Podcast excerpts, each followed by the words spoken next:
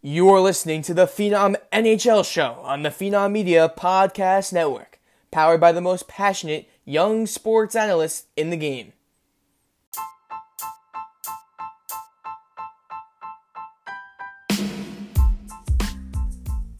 If you're looking for creative, informative, and high quality sports content, you've come to the right place. Phenom Media boasts a team of over 100 youth contributors from around the world, covering every sport on every media platform. Make sure to follow Phenom on TikTok, YouTube, Instagram, and Twitter, as well as all of the Phenom podcast channels for daily content. The link tree in the episode description includes a direct link to all of the aforementioned platforms, so click on that to access everything. If you enjoyed the episode, make sure to subscribe and leave a positive review so more people can discover the podcast. Now, let's get to the show.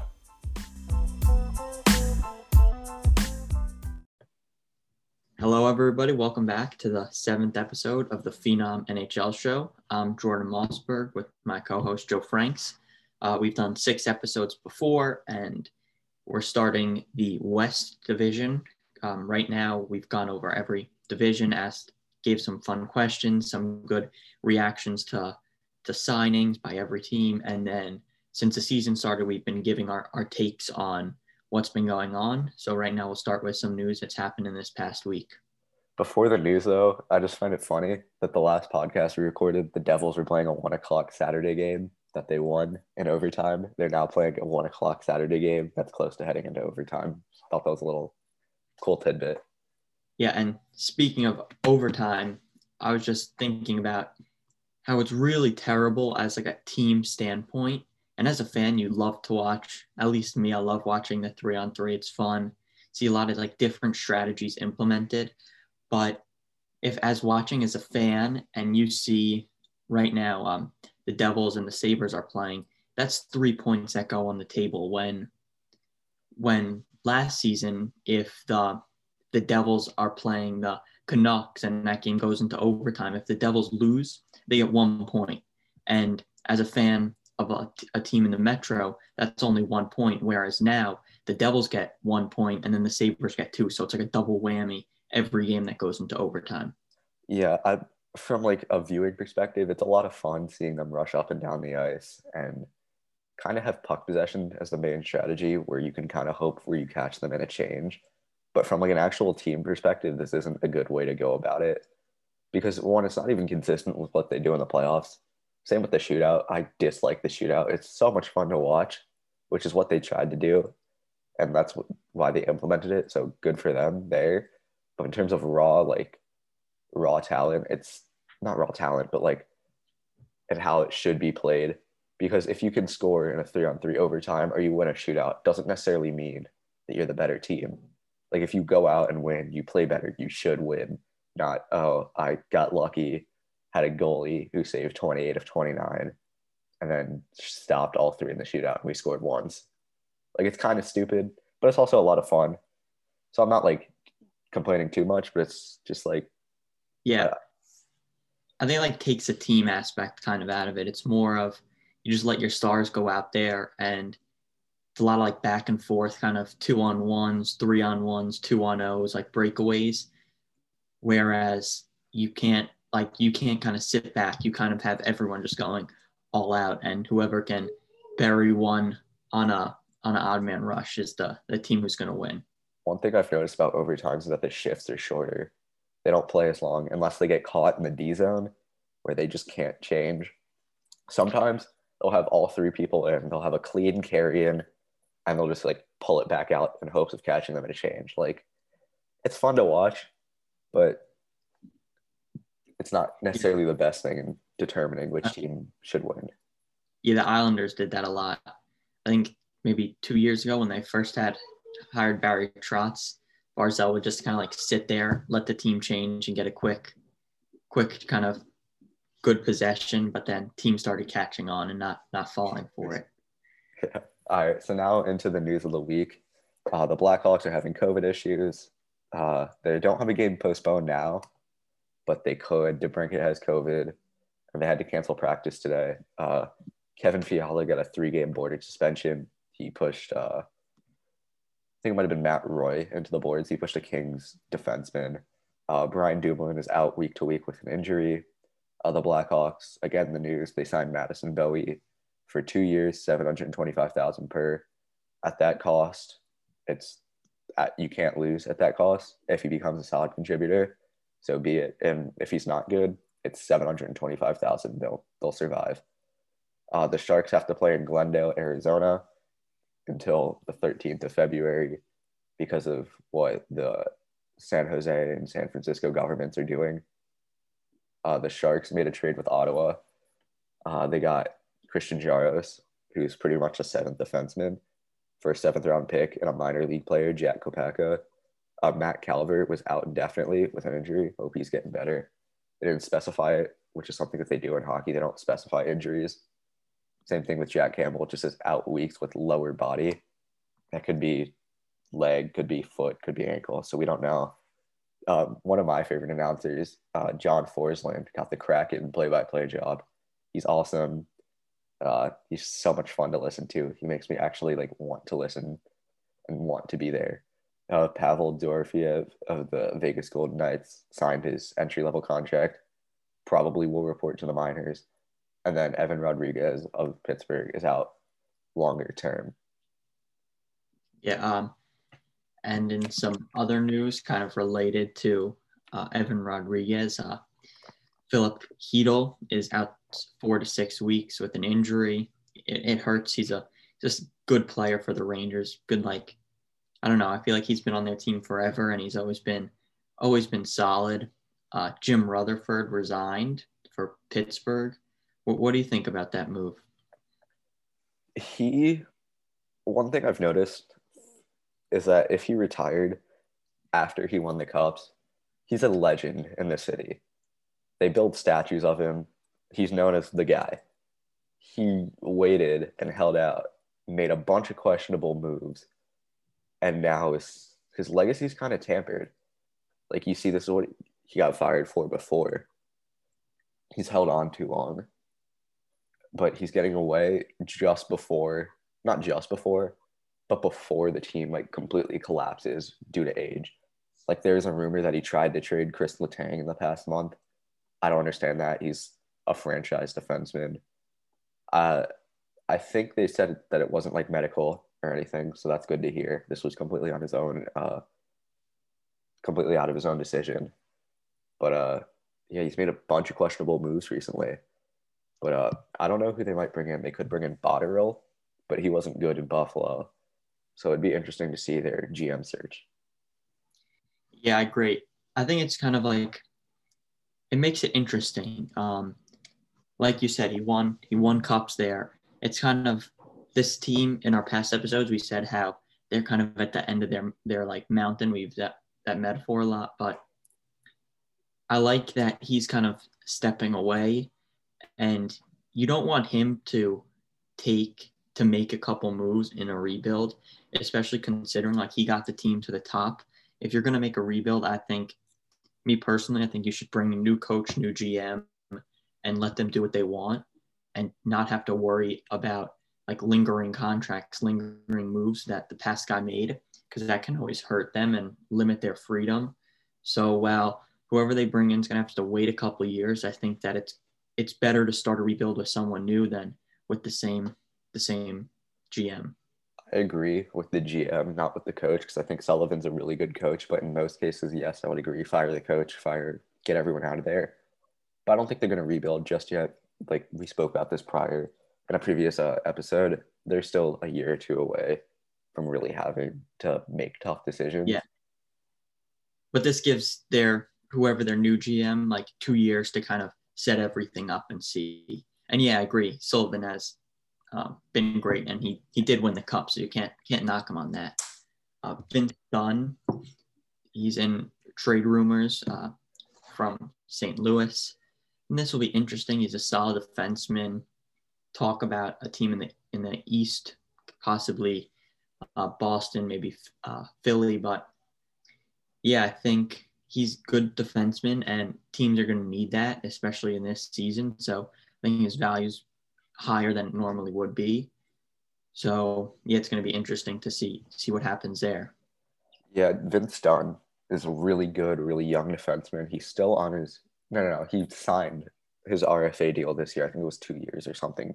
Very like not not too long because they wanted to try to bring back Pietrangelo. He's a really good young defenseman with really good uh, possession metrics. But one thing about him is that he's heavily sheltered, so his quality of competition is really low, allowing him to thrive because he could play behind Pietrangelo and now Krug. But I think they're asking for a first.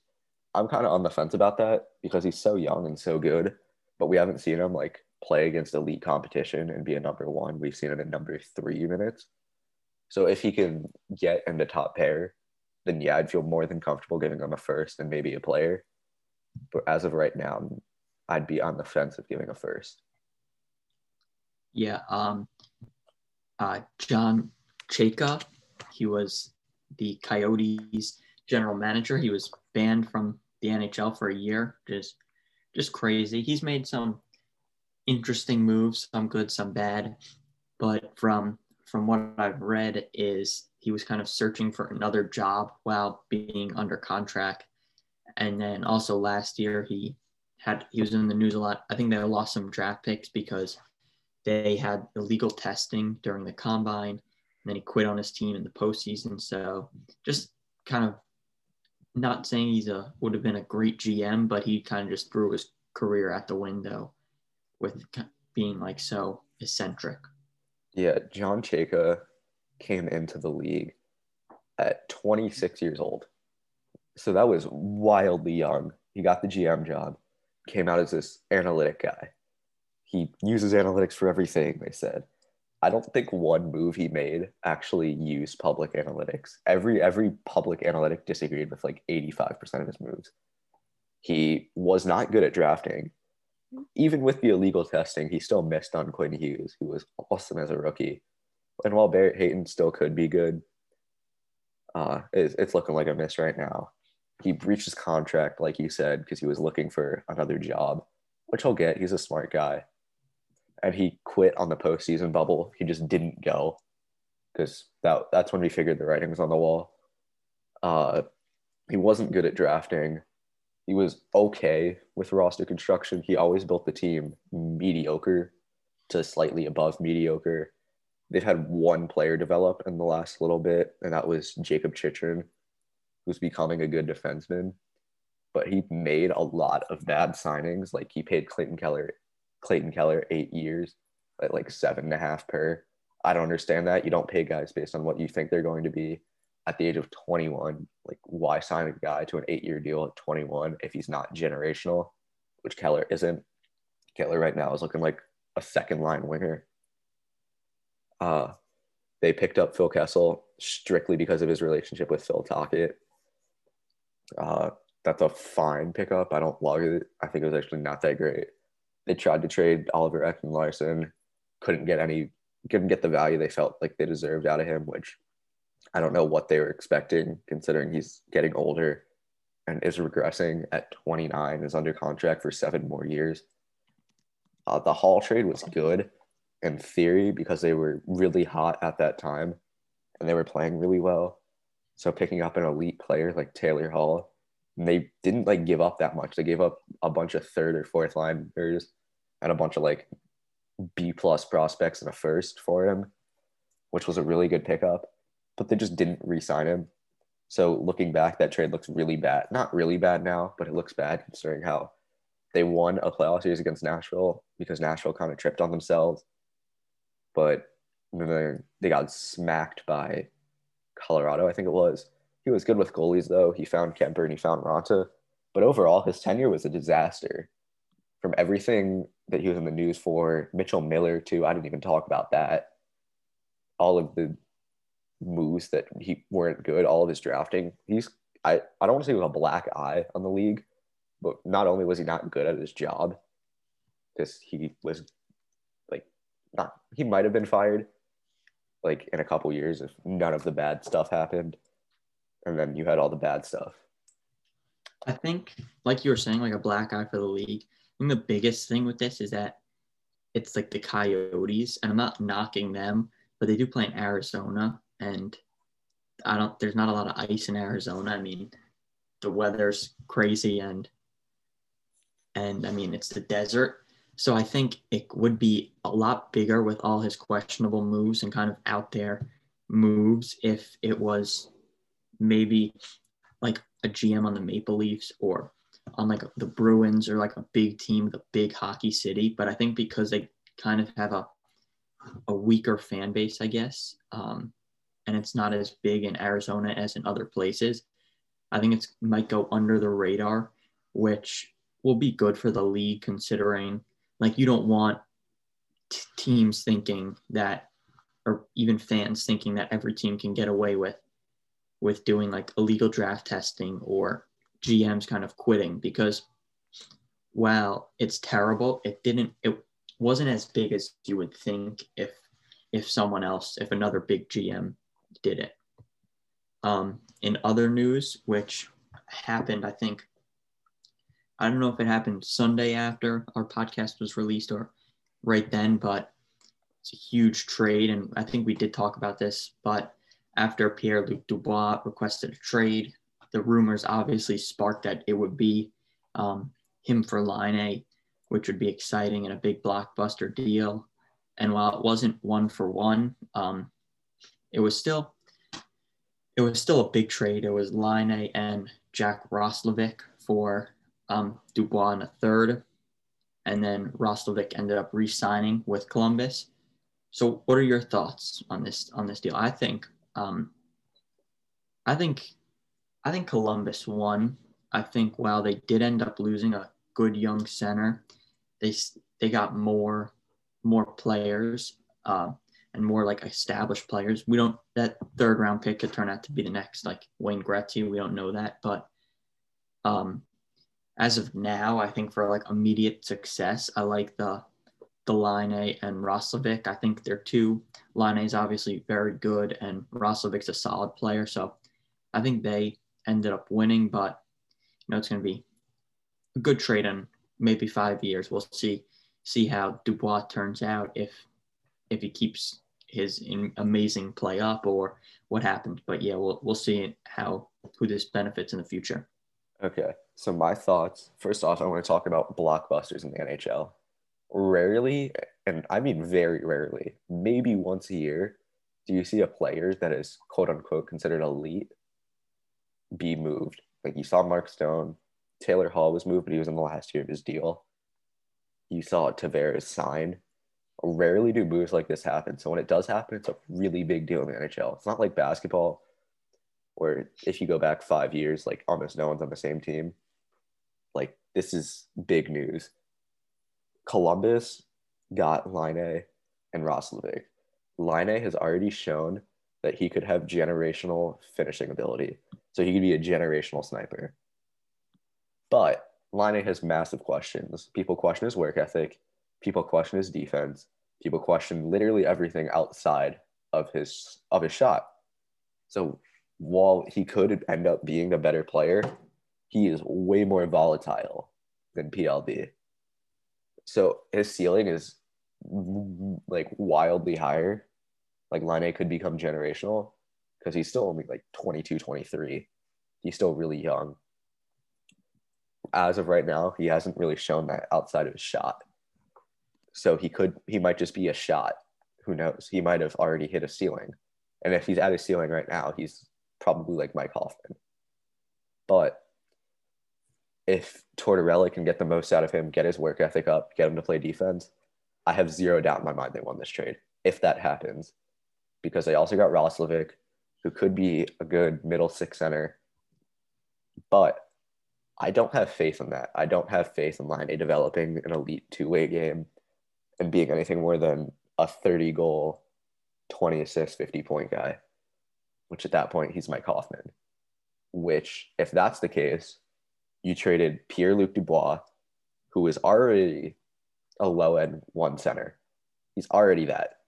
At worst, he's a number two C that's like top three in the league. He's an elite playmaker.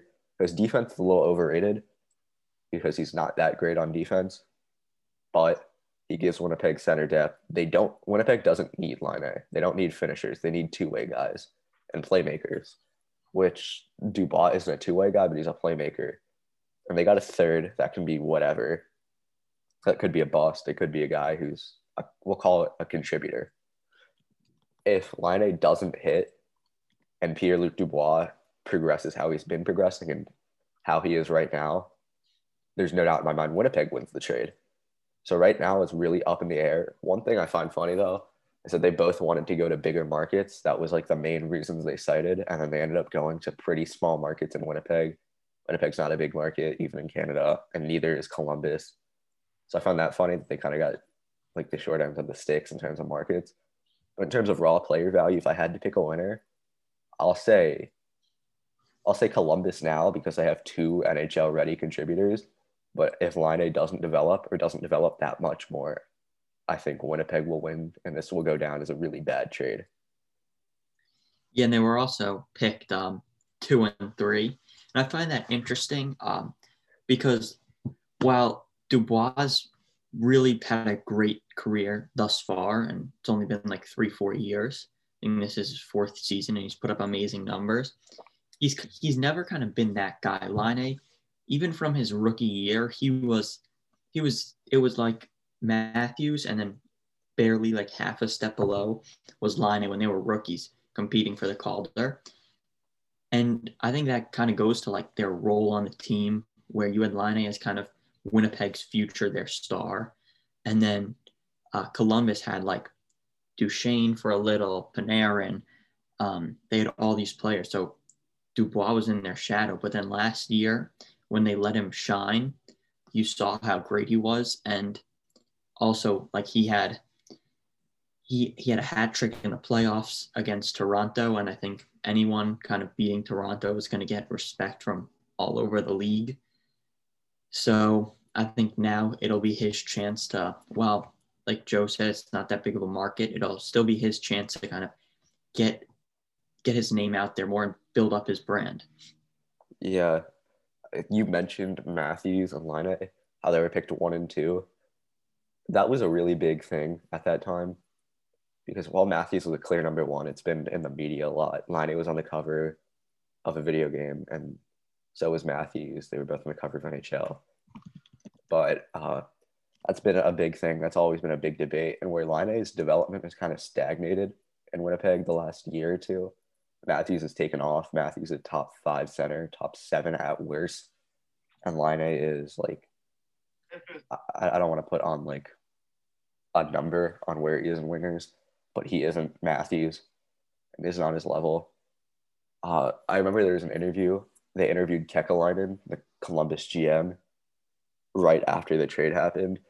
And someone asked him, How hard was it to move the number three pick? And he gave the greatest response ever, who goes, wasn't pretty hard considering how I got the number two pick in the draft. So that was a pretty funny move. But uh, as of right now, I'd say Columbus won just because they have two NHL players. So at this current moment, while they're 22, 23, I'll say they won. But this is a big check back in five years, see where they are. Because Dubois could be a superstar. And so could Laine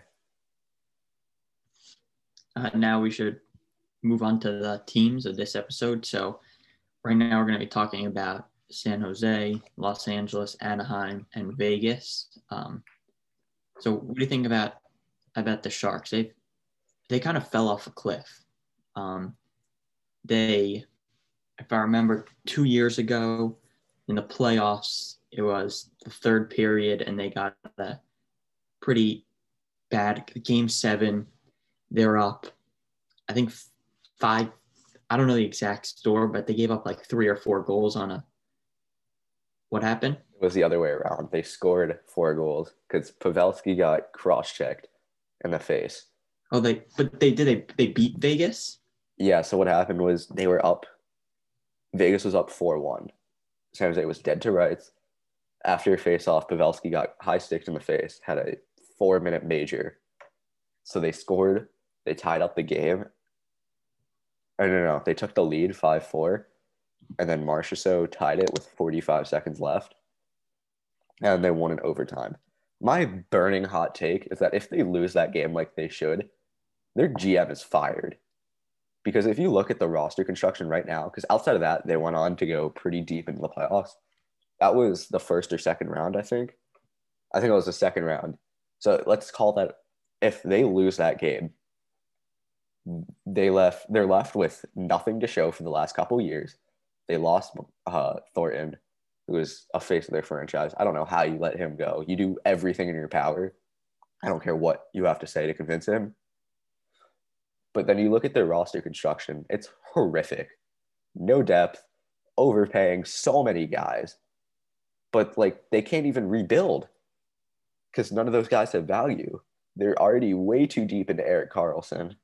They paid him eight million, uh, eight years, eleven and a half per. No idea what he did to deserve that contract because he hasn't been healthy in the last two years. Brent Burns' contract sucks. Marc-Edouard Vlasic contract sucks. Couture just signed his contract and it sucks. Kane got his contract, went bankrupt, and isn't like that good. And he is good, but he could regress pretty heavily considering his style of play. They have zero goaltending, zero depth. I want them to rebuild because that makes sense. Their players are getting older, they're on bad contracts. But who's taking these players? San Jose would have to eat half their contract for anyone to even touch half their players. And they didn't have their first rounder this year. That became number five. That was Jake Sanderson. They have no goaltending. They're trying to compete with a roster that isn't good. Their roster just isn't good enough to compete. So I, I don't I don't understand it, what their direction is. They're trying to compete, but they're not good and they can't rebuild. They are in the worst situation in the NHL because they're relying on Martin Jones and Devin Dubnyk to try to bail them out nightly because half their team is barely NHL players, maybe AHL. And then you have top end guys who aren't top end guys anymore because of age or injury. So I genuinely don't know what they're doing. I don't know how their GM hasn't been fired he's stuck around way too long. And I just I just don't understand it. I don't understand why teams aren't quicker to fire their GMs. They fired their coach uh, last year. They brought in Bob Boughner. And one thing Boughner does is he plays his top players together, which in theory makes sense considering that if your players play together with more skilled guys, they'll, they'll be more skilled. While that works in theory, they had zero depth. And Labanc took a $1 million contract. Everyone was like, oh my gosh, that's such a steal and he wasn't good. Timo Meier is good, but he is good. He's about his contract. They don't have any good quote unquote contracts. Thomas, Tomas Hertl's awesome, but he tore his ACL and is about to prime at 27. So many bad contracts. I feel bad for the fans of this team because they can't, they, they just didn't win when their window was there. And now their window is slammed. So this team's just frustrating. That's, that's the best yeah. word I can use. Yeah, I have to agree. Like you said, Brent Burns is getting like eight years, eight million, and last year was a minus 22. So, yes, he had 45 points, which is good, but like, really, you want a defenseman that's plus minus is minus 22. Like, that's terrible. And he's been in the league since I was born. Like, he's, he's, he's not that old, but I mean, he's 35. That's pretty old, but he's been in the league for like 17 years. It's just crazy. Like, they're paying him a lot. They're paying Karlsson a lot. And it's like, like you said, it's not a future move. You're not like you have Burns for like four or five more years. He's going to be 40 by the time that contract ends. Like, what? Char is the only player over 40 in the league. So, like, they're kind of in the direction, and I don't want to say in the direction because they're not, but these contracts make it seem like, oh, we got, we're, this is our, like, this is our time. We're going to compete for the next two years. But the players just aren't aren't there. They're not going to compete like like you said. I think Kane's done for the year, and he was never he was always like okay and kind of like a bigger bigger name for than what he is, and especially now like he's basically blown all his money from uh, gambling and giving it away, so he's bankrupt. So that's just worse publicity. Their team's not that good, and yeah, I think there's like we said some teams like oh you can wait like we, we talked about Pittsburgh earlier. Oh, they can wait and see what to do in a rebuild. But Pittsburgh still is going to make the playoffs this year. They still have Sidney Crosby, Genny Malkin, and a solid young goalie. This team, they have terrible goaltending, and they don't have like Sidney Crosby. They don't have that player. They have solid players, but they're not worth the amount they're making for the length that they're making it. So yeah, they have no direction. And like I just said, some teams might have no direction, but they're still like kind of, I guess, like deciding what their direction is. This team, their direction should be up from the moves they made, but it can't be because they're just not good. So, yeah, they're not not not doing well. Yeah, this team, like you mentioned the Penguins, they still have time. This team doesn't have time. This team's window, theoretically, based on the players and the name value and the contracts that they're getting, their window should be now. And it should be closing within the next couple seasons. But after last season, it is slammed. Like they might have some crazy renaissance here where if everything goes right, they're a second round exit. That's if they get good goaltending and all their players come healthy and magically turn back the clock. That's not happening they have so many bad contracts. What might end up happening is they they could luck into like multiple first overall picks, do like some Edmonton type thing, while these old guys are like 39, they're like changing the guard. But like it this team's just infuriating. They don't have goaltending. They have three of the most overpaid defensemen. They have overpaid forwards, no depth. Like theoretically, turn the clock back to 2018, 2019, their window's still there. They're still a good team. But after what I saw last year, this team just, there's nothing. Their old guys are really old. They don't play any sort of defense. They have three of the worst defensemen defensively. Like Burns doesn't play defense. Karlsson is a shell of himself. And it, that hurts because I love Karlsson. But injuries have just killed him killed his athleticism. He has generational like instincts and generational passing. But there are times where he would just get beat by someone just skating just around him. And you have Brent Burns, who has never been a defenseman. He was a forward converted to defenseman, takes so many shots, plays zero defense, like you said, minus 22. The Vlasic contract is bad. Like, they're, they're, they're a team that theoretically should be competing and still should be elite, but they're just not like they're closer to a first pick than they are first round of the playoffs. And who knows, they could end up with the first pick this year because they're that bad. But this yeah. team is just infuriating. A team that kind of, I guess, played their cards perfectly in a sense. Um, the Kings, and they went. Jonathan Quick was like the best goalie in the league. Uh, maybe not. I mean, he was one or two in the league.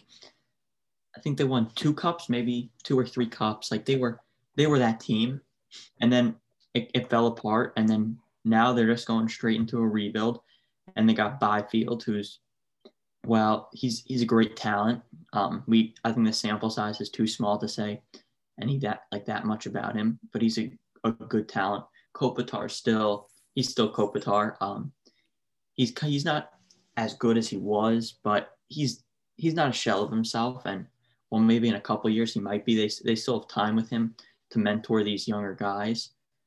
But yeah, I think they got some not terrible contracts, not terrible players on their team, and yeah, it's like the team that they once were. They're not going to be that team for maybe two or three years, but I feel like they are in a situation right now where, with good management, they can they can be up for the cup with a whole different core, but do a, the rebuild correctly and and be successful.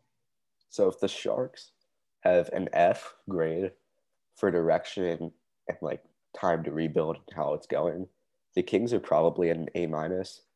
They have a, a, really deep prospect pool. We're to bring that up later uh, within our question segment that we like to do. Like they traded Toffoli. The Kings make moves that need to be made.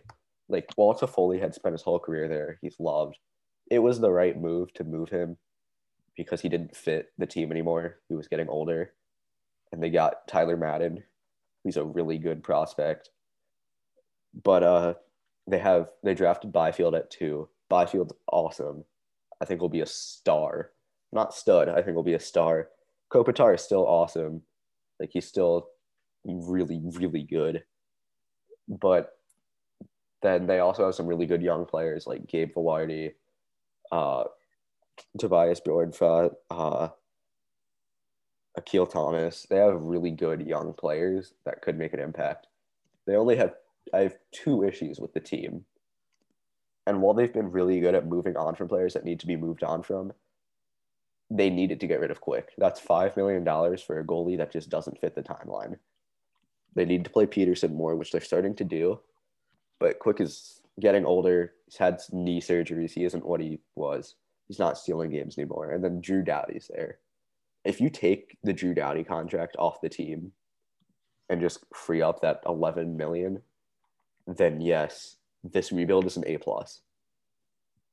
But his contract for what he is right now, where he is just getting ran in five on five and is pretty much just a power play point collector and just a point collector, he just isn't worth that. He's the reason Erik Karlsson got paid as much as he did. Doughty set the market for Karlsson, and he's setting the market for other young defensemen. So guys like Heiskanen, Hughes, who you might think get eight, nine in the open market, they're going to get 12, probably 11, 12. But outside of Doughty and Quick, this has been an elite rebuild because they're going to be back on the rise within a couple years. And even with Doughty and Quick's contract, they're still going to be elite. But those two contracts, the only reason why I'm not like absolutely dying over this rebuild. Like there's still work to be done, but it's trending up. It's heading in the right direction, and I think they're pushing the right buttons.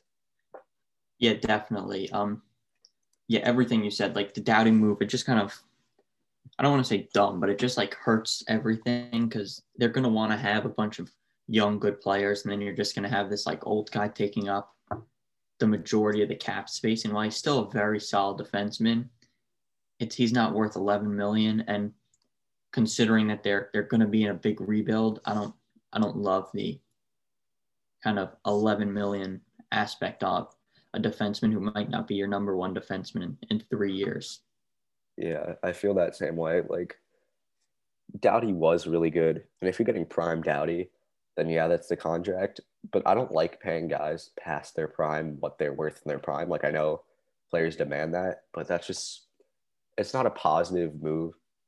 Like it doesn't help roster construction to pay 34 year old number three defenseman $11 million because he was a number one five years ago.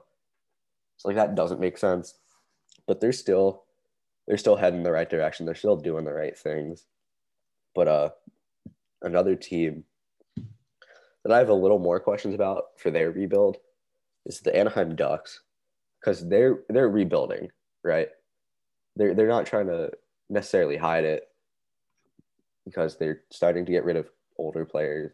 Corey Perry left a couple years ago, but they're not all out rebuilding, which I don't get. If you're gonna rebuild, rebuild right, rebuild the right way, rebuild by trading all of your old players. Rickard Rakell shouldn't be here. Neither should Silfverberg. I want to say Gibson shouldn't be just off of his talent and what he, they could get back, but he's too good to trade because without him, they are not good. But with him, they're awesome. He's still relatively young, so he could be there for the next rebuild or for the next teams.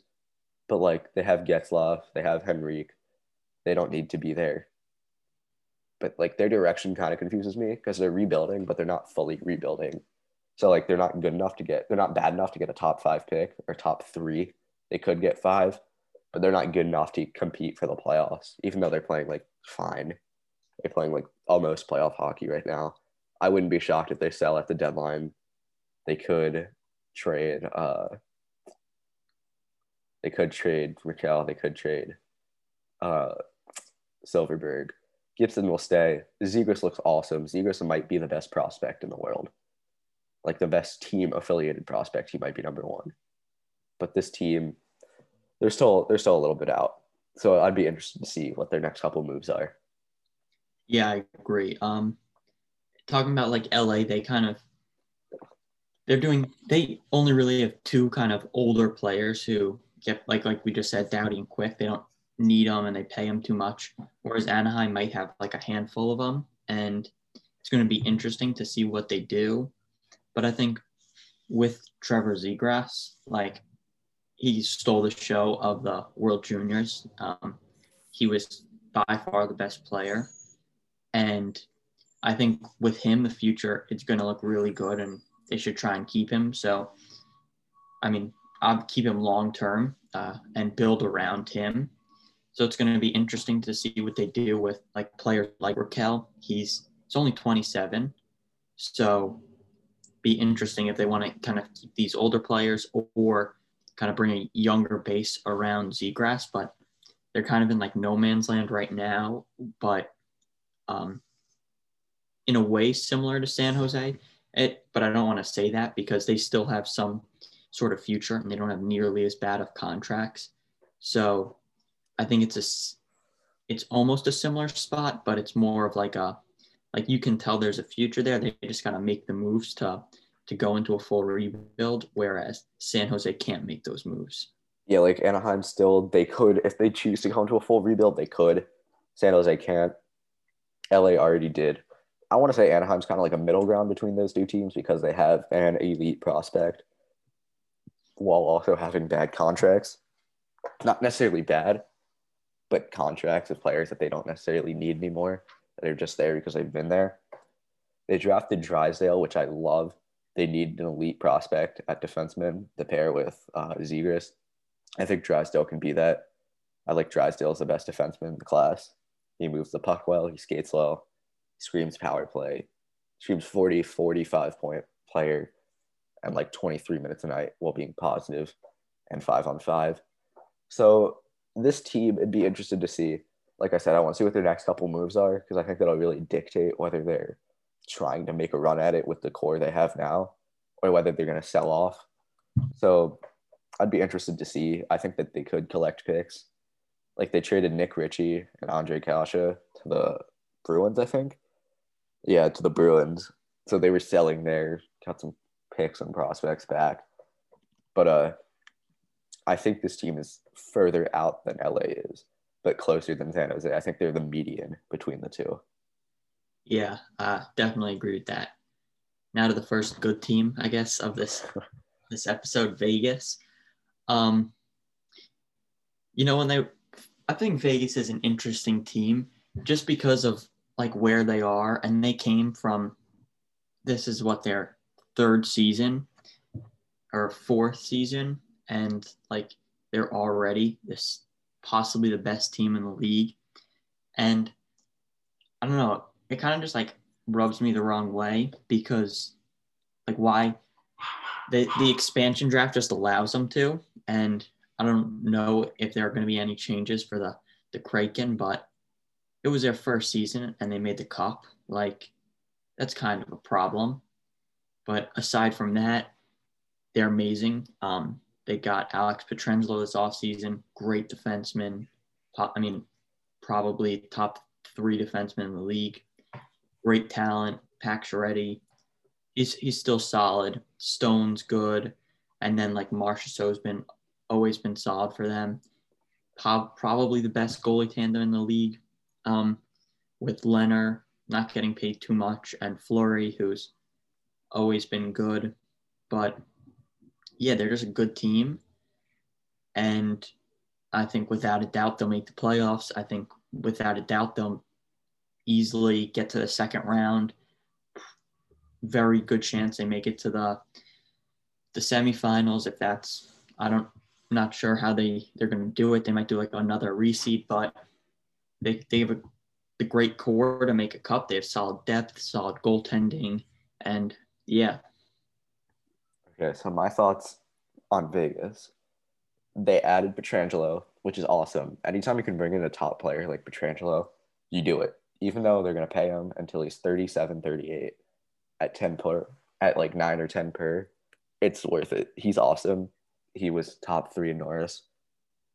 There's a case for him, although he shouldn't have won it. They have top end talent, so they're a fun team to watch. They have Marchessault, like you said, Stone, who's a top three winger. He's the best defensive forward in the league and is also elite, elite offensively. They have Marchessault, they have him. They have Smith, they have Pietrangelo, they have underrated Shea Theodore. They have good goaltending. I'm lower on Fleury than most, but I still think that they have good goaltending. If Lehner can be like a really, really good goalie, like he was with the uh, Islanders a couple years ago, I think that this team could go on a cup run. I think they're one of the. I think they're in the tier of favorites. They're in the Lightning Avalanche tier. with Boston. Uh, I would, speaking of the Avalanche, I would love to see an Avalanche Knights rivalry. I think that they're going to be two of the best teams for a little while. I think they're going to play a lot. They're going to play each other a lot in the playoffs. They're going to play each other a lot. They're going to be both really good. It'll be a fun thing to watch. One player that needs to step up is Cody Glass. It was their first ever draft pick in 17. And he hasn't really done much at the pro level. I think he can. He's talented. I'd like to see that. But like you mentioned with the expansion draft, they played it well and they took advantage of GMs just not being smart and not being good.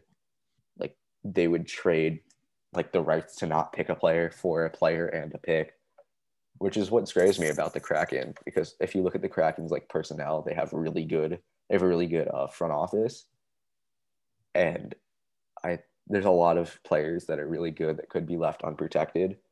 like kind of scares me a little. So I think that they could be like a Vegas, but with Vegas alone, they're a really elite team. They're in the cup contenders. I think if they don't at least make the conference finals, it's a disappointment of a year. Yeah, I agree.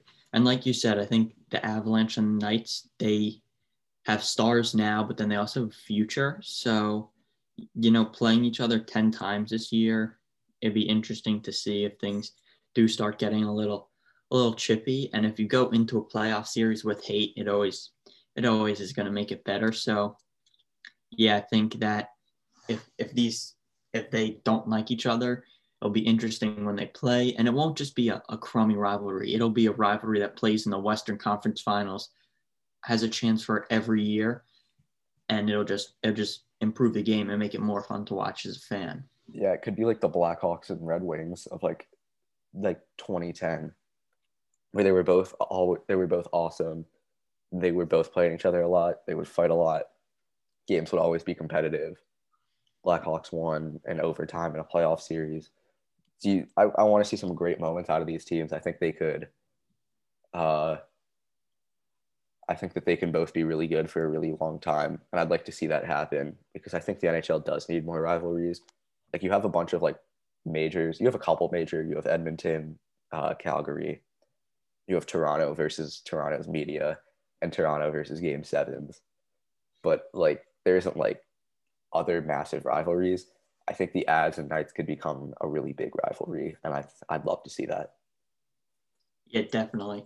Uh, now we'll go to the questions part, which is always fun.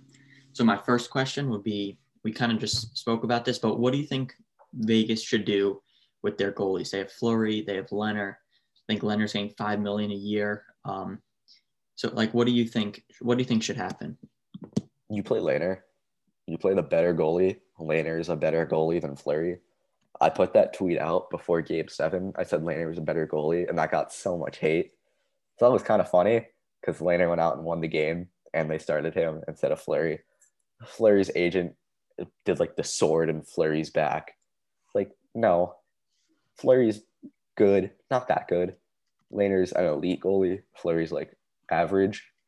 Fleury's a name value at this point. Like in that meme of him getting stabbed in the back, there's a beach ball going behind him, which I thought was kind of funny. And I think that they could leave Fleury unprotected in Seattle's draft because Lehner's just that much better. Fleury's going to be a backup. If you play the better goalie, which is Lehner, and you play him more, that makes Fleury a backup which means he's expendable because you don't protect a backup goalie unless it's an elite prospect like uh, Jake Oettinger or someone of that caliber.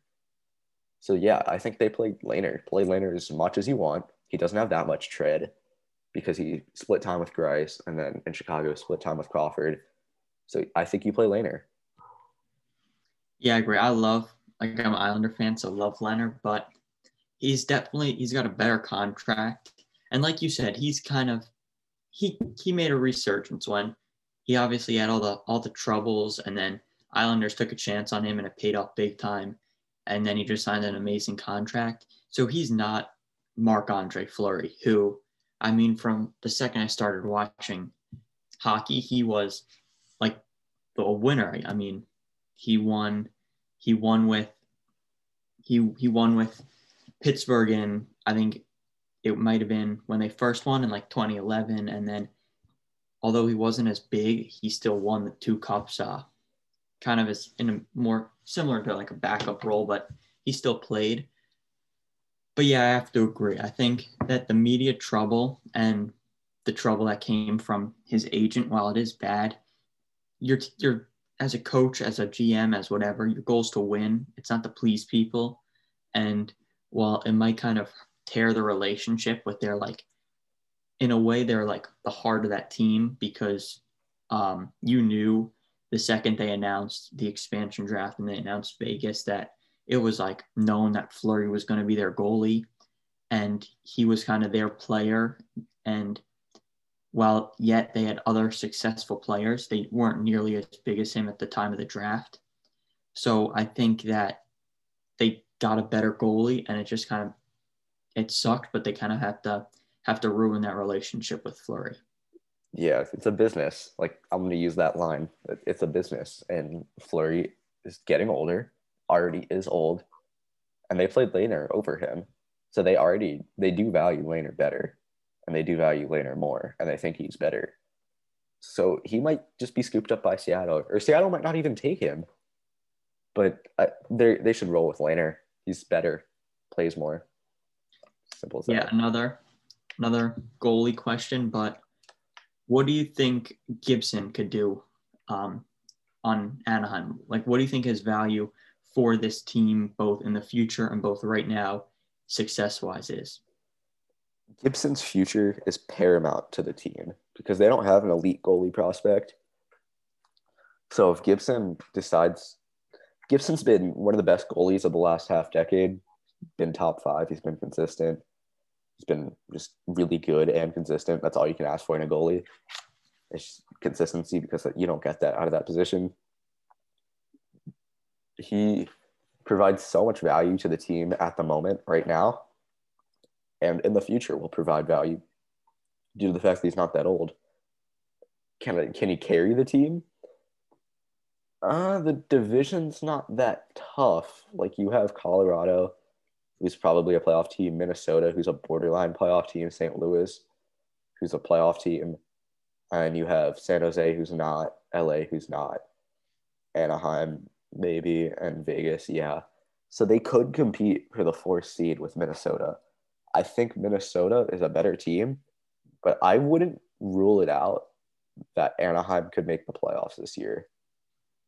And I know I spoiled my playoff predictions, but uh, I think that they he could carry them to the playoffs this year just out of sheer will. Yeah, I don't know. I think he can definitely bring the team close to the playoffs. And yeah, I agree with what you said. I don't know how confident I would be to to put my money on that they're making the playoffs, but at the same time, like with him in net, it it's gonna make it possible. Put an not like put another goalie in and of a lesser caliber, like their chances are basically none. So we, we kind of spoke about LA and how good their rebuild's going. So do you think they have the best prospect pool in the in the league right now? Yes, I do.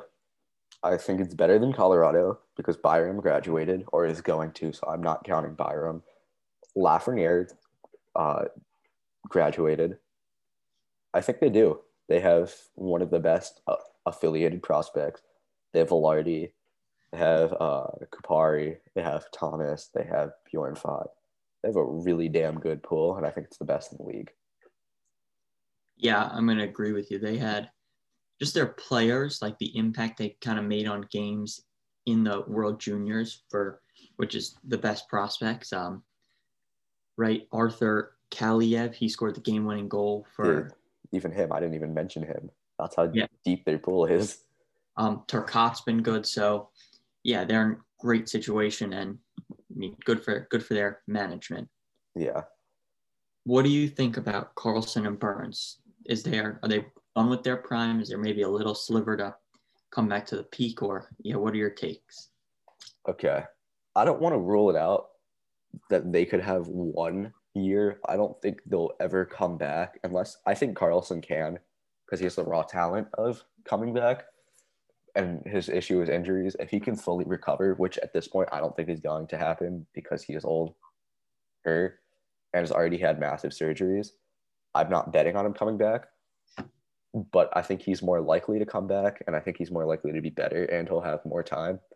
I don't want to say Burns is done because Burns could have one crazy year of puck luck where he gets like a bunch of goals off of shooting a stupid high percentage, but he's close to done. He doesn't play defense anymore. I I I don't want to say it's the end of the road, but it's close. It's it's really close to the end of the road. I don't think they'll peak again. I if I had to pick someone to peak, it'd be Karlsson. I don't think it'll happen though. I would love to be wrong. I love Karlsson. I like Burns, but I I don't think it's gonna happen, which is sad. Yeah, I agree. I don't think. And if you look at like their peak form, it was like Norris winning like absurd numbers for defensemen. And I just think on this team, it's, it's just not going to happen. And well, it's kind of, I guess, in a way sad that they're way past their prime, but it's just, just reality. Yeah, like it's, it's just sad. It's like you said, it's reality. Uh, do you think Logan Couture and some of the other forward core can carry this team to the playoffs? Not at all. Uh, the the one, two, and three are basically on lock, um, in my opinion, with Colorado, Vegas, and St. Louis. And I just think, I mean, actually, I don't. I think I think they can. I think if you look at the other teams, I'm gonna I'm gonna retake what I just said, but the the other teams at the bottom of the division are just weak, and it's going to be um, it's going to be what five teams fighting for one spot. It's pretty fair to say LA isn't making the playoffs. I think they know that. And while, like we said, they have terrible contracts, and like we just said, Karlsson and Burns aren't going to come to peak form, they still kind of have some star power. And I mean, I think they might be able to to possibly make the playoffs. And when they do that, I do think they'll get swept in the first round if that happens. But I still think that because of the division they're in and how weak it is, they, they could do it. Better question Would you take them or Anaheim right now as a team to make the playoffs? Right now, I'd, I'd probably I'd probably take them. Interesting. I think a lot can change, but I just think that I just think they gotta I, I like their chances a little better interesting because, like you said, the question was, can they can Couture the forward core and just can they make the playoffs? I don't think so. I'm gonna say no. You you had no and then you changed it. I'm gonna firm no. I think Minnesota is a better team. I think I posed the Anaheim question. I think Anaheim is honestly better because I'd rather bet on a goaltender getting hot than a whole team getting hot. And they Anaheim isn't a slouch team. So I think San Jose is probably the sixth or seventh best team in this division. I'm not ruling out them making the playoffs, but I'd rather take Minnesota or Anaheim. Yeah, I agree. I think, I think, I, like I did, I said this, but in such kind of like, kind of bad teams fighting for a spot, I don't know how likely it is, but like it's a possibility, and I wouldn't be shocked if they slipped into the four seed. Yeah, I'm not ruling it out, but I'm not banking on it. So my next question is: Is Anze Kopitar a top ten center? I feel like that's like a, a good number. Like I don't want to say yes, but then at the same time you, you can't really can't really say no. Like he's he's a great player and top 10 might be a little much, but then I guess you could say like I don't know, top 11. And like he's been pretty solid 60 points last year or 62 points last year in 70 games which is which is good. And no it's like a good kind of even split 21 and 41 uh, goals to points up that goals and assists. But you know i still think he's his skill wise he could be a top 10 center but it's all the people around him. And while if you put him on another team, I could definitely say yes. I think the situation he's in, it's hard for me to like definitely say yes. I want to say yes because I think he's probably a better player than John Tavares is at the moment. He's worse than Matthews, worse than Eichel, worse than McDavid, worse than Draisaitl. But when you get like to around 10, it's like this is like a good range for him. He's not elite offensively, but he's really great. Like you said, 61 points, something around that number, or 62. And he's a two way demon. Dude is awesome at defense. So I wouldn't, off the top of my head, I wouldn't call him a top 10. But if you look into it a little deeper, there's a legitimate argument that he could be a top 10 center. So uh, my next question is what happens to Shea Theodore? Because they signed Pietrangelo and Theodore was a trendy breakout pick before they signed him. And now they signed him and Pietrangelo's kind of just taken what Theodore was supposed to be this year. Yeah, well, I feel like it's it's he's kind of losing like his his pull, I guess you could say, with the team not being like their their best defenseman, but he's still only 25. And like uh, we said before, P- Pietrangelo's got a long term deal, and he's he's definitely in his prime, uh, 31 right now. So I think there are two things that could come of this. Either Theodore could kind of see the competition and get like offended in a way that they they're they aren't putting like all their marbles into him, or he can say like, you know, Pietrangelo's one of the best defensemen in the league. Like, I'm gonna let him be my mentor, and then the two of us can maybe when he's kind of towards the end of his career, when Pietrangelo is, then Theodore can pick it up. So it depends on his mindset, but what he, I think what he should do is he should, you know, he should let Pietrangelo be his mentor and just improve his stock even more and become even better of a player. I would agree with you.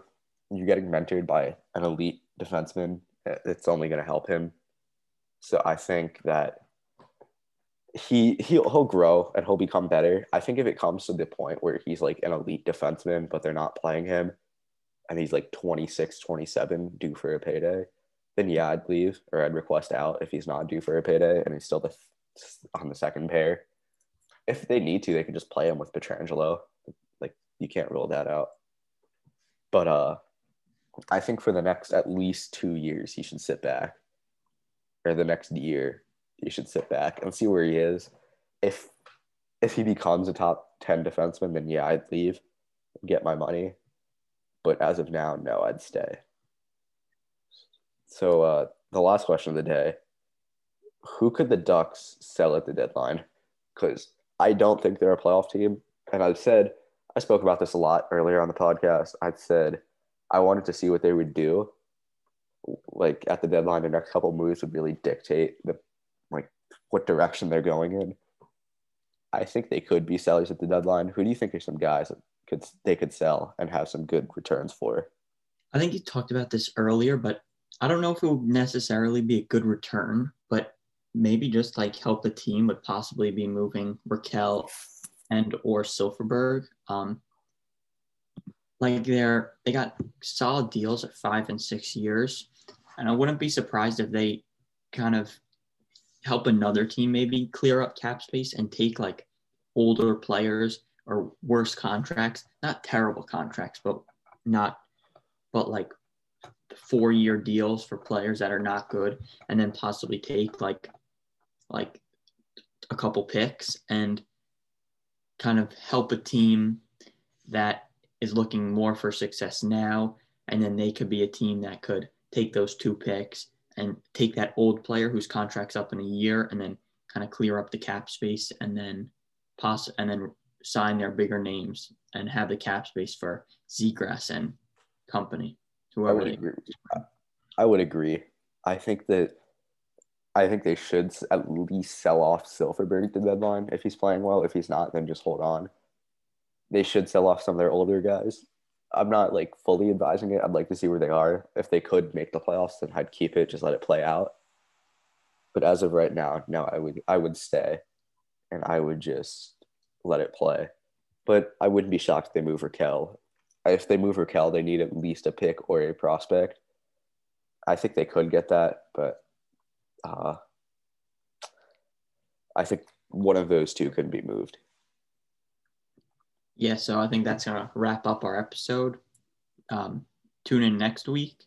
That'll actually and sadly be our, our eighth and final episode. And you know, maybe we'll make that episode a little more interesting. We'll go into more detail of what we think, like favorites for the cup and how the playoffs could go. But yeah, thank you for tuning in.